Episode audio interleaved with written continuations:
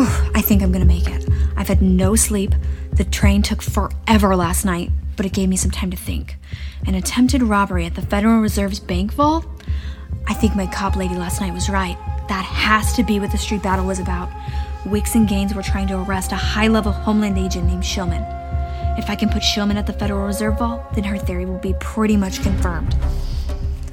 I'm surprised Uncle George didn't know about the vault break-in, but then he came into this a couple days later. He followed the failed arrest of Shillman, where the cops turned on cops, to the bloodbath in the financial tower. And then the Seal of Solomon stuff led him back to the beginning at the port. Maybe Uncle George was closing the loop. He'd known Shillman was dirty for years. Maybe he was onto Shillman being at the Federal Reserve, and that's what got him in hot water. A breach of what was supposed to be the most secure vault in the world? That's the sort of thing that's worthy of a full-on government cover-up. And Gaines. He worked for Shillman, but Uncle George said he was solid. And he was at all three places. Maybe the port was just a distraction to keep guys like Gaines busy. And maybe this whole demon thing had just been a Scooby-Doo-style ruse to scare away prying eyes and muddy the narrative. If so, Gaines might have figured it out. He was supposed to be handed the backup tapes from the vault, and now hasn't been seen since the bloodbath at the tower. Two sources tell me body bags went out through the basement. Was he in one of them? I still don't know. And if the demon story was a ruse, why did Uncle George fall so deeply into it? I'm for sure in the rabbit hole now. Maybe this is where I find out just how deep it goes. I'm Rebecca Lash, and you're listening to The Weird.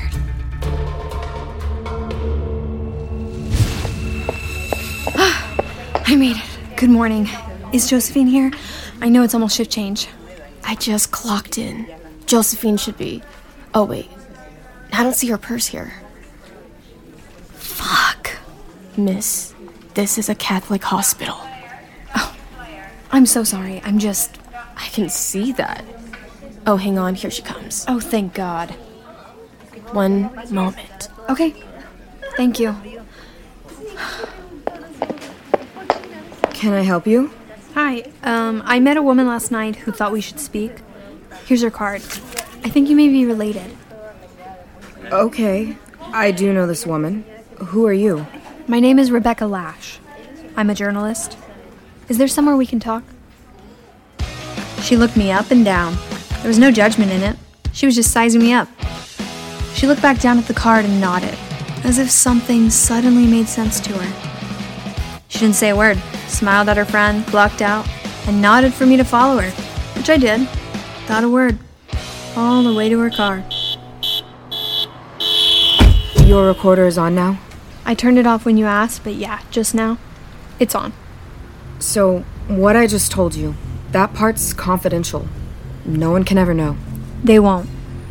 Okay, so, as to what I sent you to ask about... Oh, you're recording. I shouldn't have said her name. I'll beep it out if I use this. Okay. Mister Garza, no one has told you about him? No. This is the first time I've heard the name. He was a street preacher. Was? He's missing. A lot of people think he was, we should just say blessed. A living servant of God. Imagine if John the Baptist had been alive today. You know, he had a pretty big following. He carved rosaries, icons, amulets. God, people treat them like holy relics. You can't buy one, not at any price. He was blind, but people swear he could see, which he could not. His eyes were completely clouded. Any number of people would have paid to try to fix him, but he wasn't interested.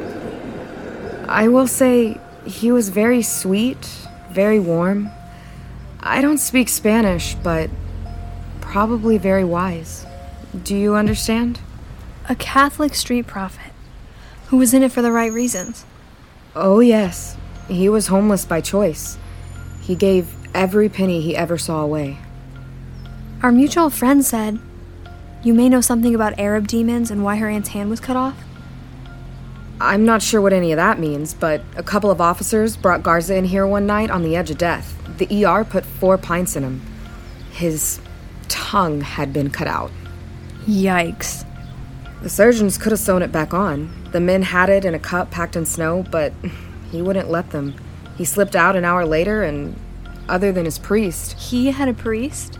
Oh, yes. He wasn't ordained. He went to Mass every day. You know the name of the priest? Father McKee. He's in Crown Heights, Saint Martin's Parish. Okay.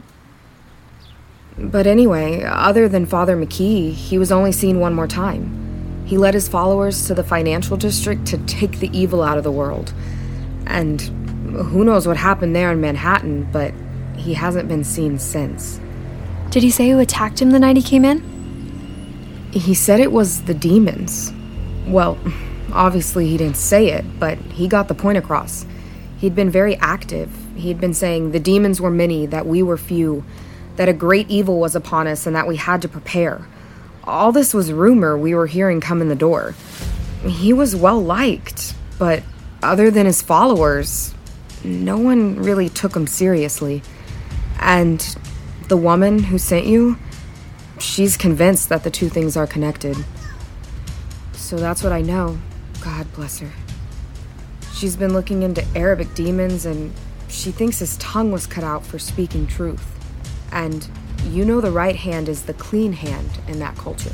Um, okay. I didn't. So I'm told. She thinks it was cut off for handing something to someone. Hmm. So connected in sort of an Old Testament way. Oh, yes. But, oh, she didn't tell you. We're talking about a specific someone. The officer. Are you about to tell me that John Gaines is the cop that brought Mister Garza into the hospital? Yes. I've known John for years, so when she said his name... You made the connection. Got it. So you see? I do. You said there was another officer there with him that night? A very nice Middle Eastern man. And from the way he communicated, he had medical training. Let's see. Was it Farzam Yari? I didn't catch his name. But you haven't seen him since? No. Anything else? Just that John's missing now too, and nobody really seems to care. Let me ask you, have you ever seen a symbol that looks like this? It's called the Seal of Solomon. Mm, I've heard of Solomon, but I've never seen that. Why? I'm not sure yet.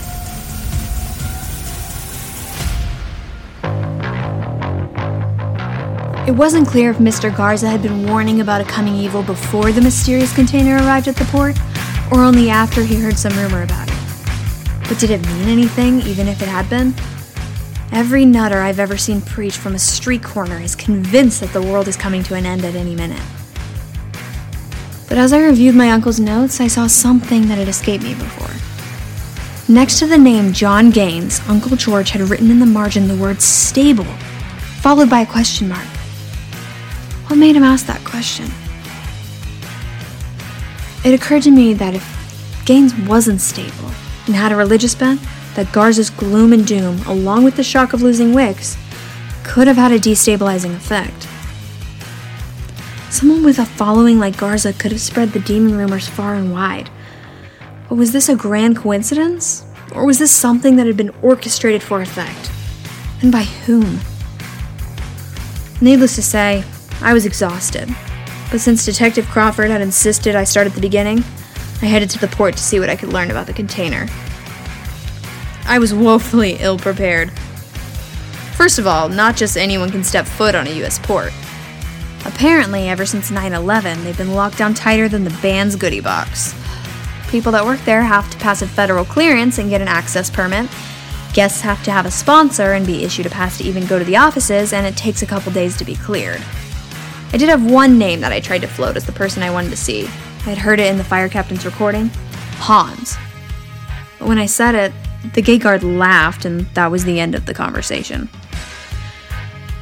I was dead on my feet, and as I stood near the port entrance waiting on a bus, a place called The Lighthouse caught my eye. It was just one of a few bars right across the street, and while I was pretty sure I never wanted to drink again, I realized that I didn't need to go on the port. The port would cross the street at quitting time, and I'd be waiting. That gave me eight hours to kill. I've just gotten to the address Uncle George had in his notes for the bloodbath. It's like he said, a financial tower, glass entrance, underground garage, and the financial district is not in the part of town I'd expect to see what I'm seeing. I'd better get some photos before it's too late. Sorry! The wall on every building facing the bloodbath tower are scrubbed very clean from graffiti removal, and a lot of it. I'll post these photos once I get a website up, but if you can hear the scrubbing, you guessed it. It's a man removing a star with a circle around it. Hey, sir. Excuse me, sir, how often? Ma'am, you need to move along. I just wanted to... I know what you just want, but you need to move along. This building is private property. You can't take pictures of it. I'm on the street. You are on the sidewalk, and we have a renovation permit right there, which gives us control of the sidewalk. That's unbelievable. That's not even real. Move along, please. No photos. Well, I'll just stand in the street and take photos. And those officers will give you a ticket for obstructing traffic. What is this? I'm a reporter. Haven't you heard of freedom of the press? Jesus! All right. Now she's called for help, and my late uncle's good name can't do me any good here, because these goons coming are not New York's finest. They're rent-a-cops. And since I'm not wearing high heels and a pencil skirt, I'm just gonna skip the hassle. Great. Now they're just gonna keep walking along stalking me. Mmm, fucktards. Fucking corporate America imperial crap. Where's a decent dark alley when you need to go scarjo on a couple of dimwits? One great thing about Uber? The cabbies are hungry. Hi, uh, stay right. Go real slow, will you? Hey! Land of the free, morons! Thanks for that. Let's go to Queens. Take the tunnel. Starting route to one forty-eight Sherwood Drive. You come to see the miracle? What's that? The miracle. You are a reporter, no? Yeah. How'd you know? I watch. You don't work here, but you're working. I saw you from way back. You crossed the street, you had a microphone. You work this area a lot? Every day. What's the miracle? A saint was made, Senor Garza. Garza? You knew him? Yes. Yes, he carved these. One mile. Turn left onto Lindero Canyon Road. So you were here on the day of the miracle? No, my little granddaughter was being born, but I heard. I heard everything. So Garza, he was here. And there was a shootout, a lot of violence? Terrible things. He was here, yes, and so many others. And they had symbols. Symbols that looked like the paint they kept cleaning up off the wall, like... like this. Yes! It's very holy. It was for protection. Protection? From the evil. What kind of evil? Old evil. Very old. Senor Garza says it was brought back, an old god before Jesus. The people held up the symbol and made a wall of prayer to hold the evil so Senor Garza could put out his flame. Garza put out the flame? He went in the building? Yes, and he prepared others. God took him straight to heaven for what he did. His soul. His soul. We don't know about his body. two point five miles. Have you ever heard the name John Gaines? Uh, no. So demons. Is that what Garza fought? Evil? Demons? I don't know. Maybe there were many, maybe he only fight one. He's with God now. The evil? In hell, maybe. Were there other places with demons? Have you heard? Senor Garza said they were all around us. Maybe they are still. That's why I have these. So Senor Garza, he went in the building? Yes. To fight the evil? Yes, yes. But there were cops too, right? Many cops, many, but only a few who could resist the evil, because Senor Garza, he made them ready. The destination is on your left. Right around this corner. It'll be the second house on the left. What the? You moving soon? No. Hang on. Give me a minute. What the hell are you doing? Who are you? Loading out. No, you're not. No, you are not. Put that down. You. What are you doing here? I'm Amanda Braum. I'm staging this house. I know who you are. I saw your face on the sign, which you'll notice is no longer in the yard. Stop! Stop right there. Excuse me, who are you? I am? This is my house now, and I think you know who I am since I left a message two nights ago telling you I was coming to town. I'm calling the attorney. And you, if you don't put that down, I will have every cop in New York here in about three seconds flat. Do you know who my uncle was? I know your uncle very well. I sold him this house. Well, you didn't know him very well because you weren't at the wake last night.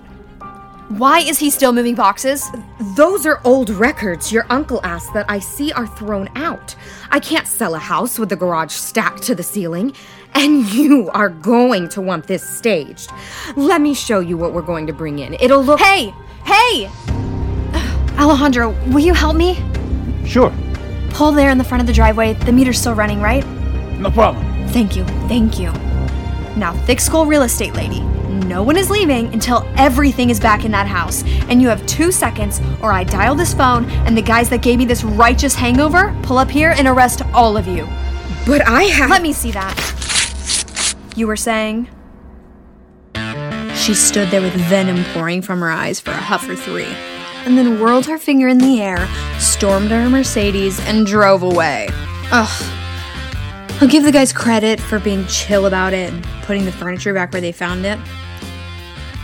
But the boxes? They just slung into the driveway and left. All of this probably wouldn't have ended up in the podcast except for what happened next. I walked in the garage to stack file boxes, and on the wall behind where they had been, I saw a bulletin board with yellowed news clippings and index cards thumbtacked to it. Strings connected one story or name to another. It was all about my dad.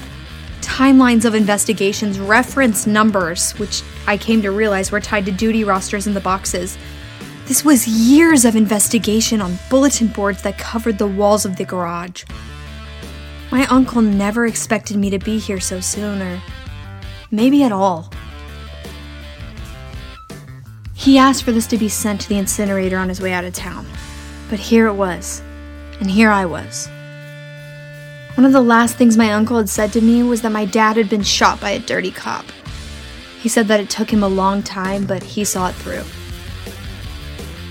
There were boxes with F B I written on them, newer boxes with Homeland written on them, and then a name jumped off the wall at me, one of many in the middle of cards and connections. Shillman. The man Wicks and Gaines were trying to arrest when Wicks died. Suddenly, I could feel the pulse in my neck, wherever the rabbit hole full of demons might end. For my Uncle George, it started long before any container arrived at the port. And now, I was standing at the place where two paths met. One had begun at the port only a few weeks ago, the other much older, and for some reason, Detective Crawford warned me not to follow it. Rebecca, how are you doing? I was beginning to worry. I'm okay. I'm in Queens. At my uncle's house. Oh, that must be hard. It just feels so strange. Not as hard as the stuff in Pennsylvania. That was terrible. Reconciling death is never easy. Working helps? No, work always helps. When I was in Da Nang, the deadlines were the only thing that got me through. The slapping of the typewriter keys, it would pull me away. Funny, the little things we remember. I still have that typewriter. So, I've been in town for a few days. Mm. Tell me. It sounds like there was an attempt to rob the Federal Reserve vault at the center of this thing. That seems to fit. And at least one woman was killed to cover it up. Oh, wow. Dangerous business. Do you have confirmation? Not yet. But you know what I do have confirmation on? The demon thing. It's been coming at me from every direction. People really believe it. I've always liked that angle on this story. Keep digging. The intertwining of that and the reality of what happened is gonna be fascinating. But there's one more thing. One of the names at the center of this peculiar string of events, my uncle had that name years ago. Part of him looking into my father's death. Uh-oh. Now we know why this became such a thing with him. And I think I've been warned. No, I know I've been warned to stay away from that part of it. And what's that make you want to do? Dig in that much more. Good answer. You might not like what you find, I know. But honey, you're an investigative journalist. Run toward the gunfire, as we used to say. With all the best ones, that's the instinct. And the very best ones are dead. Well, you remember that? I maybe shouldn't have said that. After teaching it to how many thousands of journalism students? Uh, but I've lost a few. Iraq took its toll. The truth never kills, but the tyrants that want to hide it do. You were a good student. Running towards the gunfire. Be careful. Keep me posted.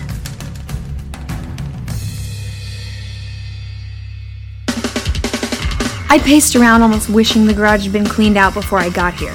I was exhausted. My head, a mosh pit. So I went digging through my Uncle George's surprisingly legit collection of vinyl. The fucking Pogues are in there. And no telling what his old turntable's worth these days. Why didn't I get to know my uncle better? So I put on If I Should Fall From Grace With God, which was released before I was even born, and then laid down on his big comfy sofa. Nothing soothes like a good bass line on vinyl. And I drifted off to A Fairy Tale of New York, which is an amazing song if you've never heard it. I don't know how long the needle bumped against the label before I woke up, but as I emerged, the bump startled me, and I jerked up from a dream of Uncle George looking down the barrel of a pistol at me. It was almost dark, and dark comes early, so if I hurried, I'd get to the bar across from the port just as the second round was being poured. I didn't want to draw too much attention, but I also didn't want to not draw attention, so I broke out my metallic jade docks, yanked on scarlet fishnets under some shredded-as-cattery curtain jeans, and topped it with a Milk Duds t-shirt that's tight enough to suggest the irony. My leather normally says piss off, so I went vintage with my wool Ukrainian military jacket, which someone always asks about. And in case you were counting, that's four conversation starters in one getup. It was time to go fishing. And for a pro tip I've picked up working bar since day one, always keep a lighter in your pocket. Even if you don't smoke. Damn it. Need a light? Looks that way. You having one? I'm trying to quit. You're still carrying a lighter. Didn't say I was trying very hard. Camel light? Mm, it'll work. And for the record, I don't smoke. But smokers gossip, and gossip is gold, so I can fake it when I need to. Especially for when a bartender's taking a break. Thanks. Worked here long? Few years. It doesn't suck. Not sucking is good. No, wait. That came out wrong. I mean, never mind. Don't even touch it. Where are you from? Never seen you here before. Philly. I'm a punk rock reporter, believe it or not. Get the fuck out. For reals. Right now, I'm doing a side gig. Some shit on demons in New York. Demons? Fuck. It's pretty whack. So, I'm looking to talk to this guy named Hans. Don't know his last name, pretty heavy accent, German, maybe Danish? Mm, you're talking about Harold. Hans was just what they called him because of the accent. It was Harold on his credit card. You keep saying was? Yeah, Harold's dead.